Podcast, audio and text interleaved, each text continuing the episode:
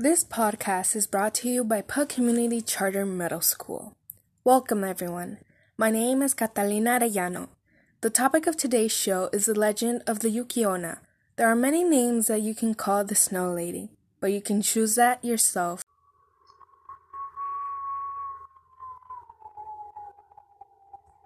This information was created using Yosef and Marie Kitsunibi's research on this topic.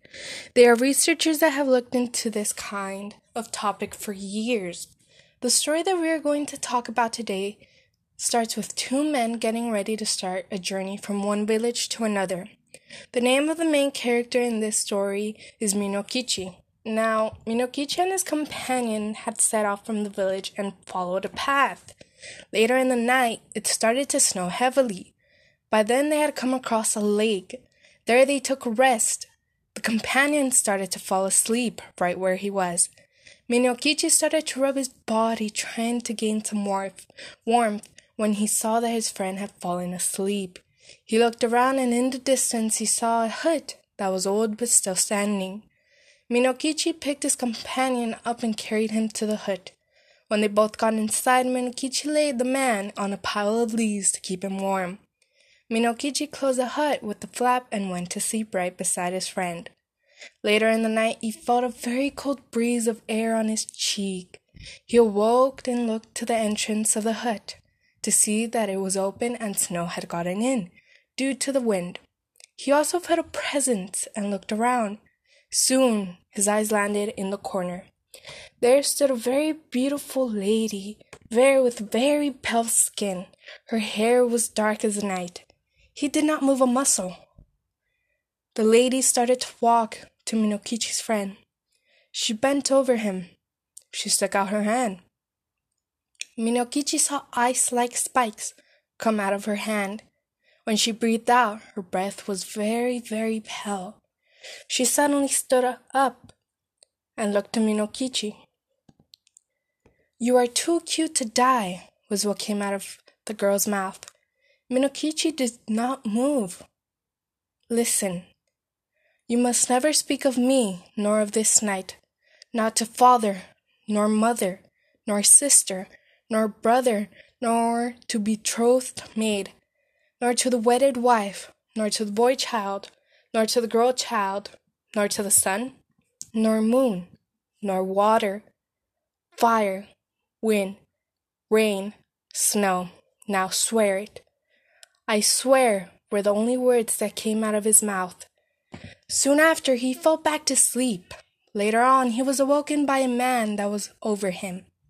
You are lucky to be alive, but your friend over there is not so lucky. I am sorry, but we have to go and warm you up. Minokichi ran over to the man that lay still and did not move. Once he saw that he could not do anything, they decided to continue the journey.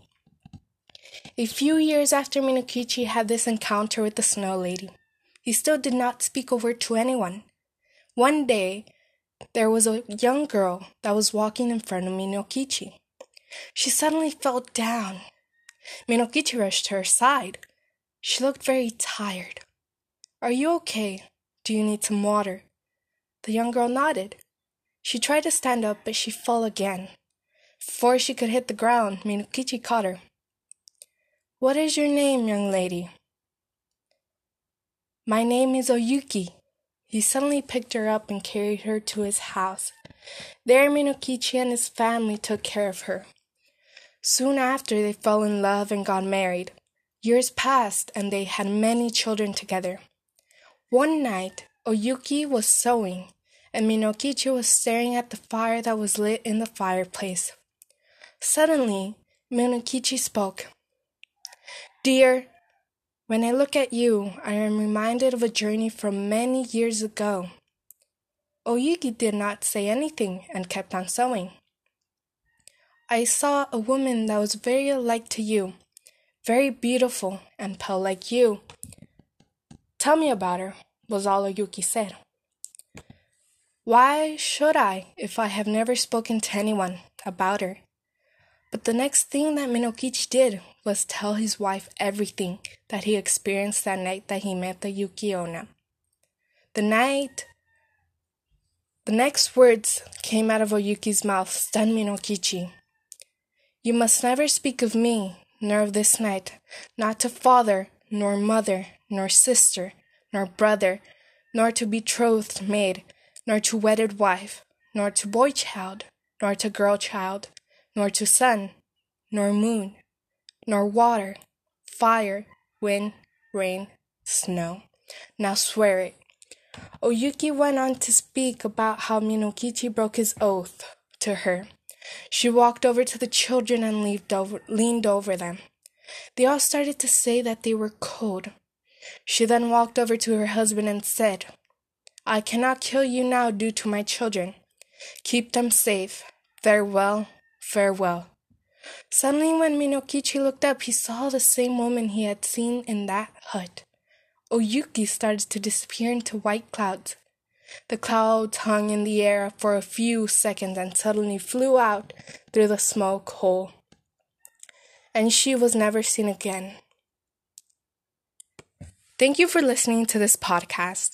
This podcast topic is important because it tells us about how dangerous it is in snowstorms and to never travel during storms.